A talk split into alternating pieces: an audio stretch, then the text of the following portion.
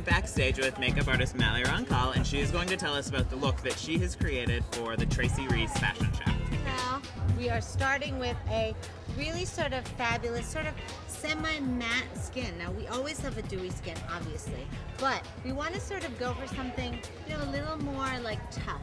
So we're taking a little bit of this powder, which is a really, really soft, fresh powder foundation. It's called Visible Skin. It's from a line called Mally and give it a really, really soft, nice finish. But you see how it's like sort of matte, but it doesn't look dead. It's all about a great brow, okay?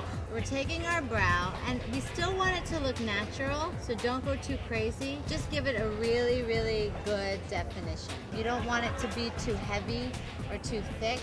You want to follow the natural line of your brow and give it a fresh and easy look. You just want to get a really sort of fresh and pretty lash. A couple of coats of mascara and just really define them, define the lash line. It really helps to make the eye pop.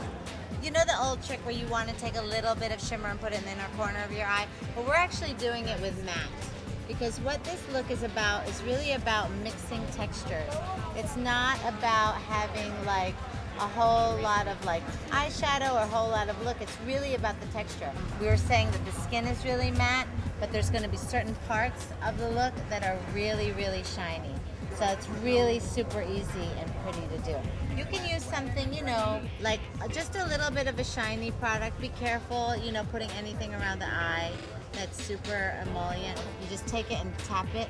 Don't go anywhere near the mascara because then it's gonna like make it all messy and mushy.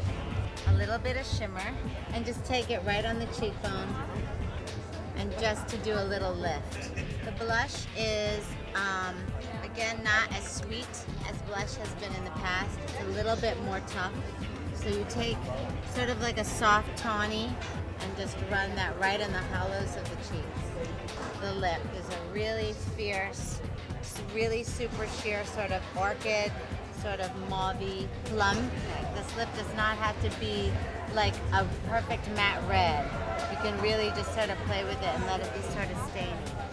Finish it off with a little bit of mascara underneath to really define the eye. This is a secret. You take a little bit of that shiny product. You can also use like a brow gel and put a little bit of a shimmery product in it. Just comb it through the brow. It really illuminates the whole eye area.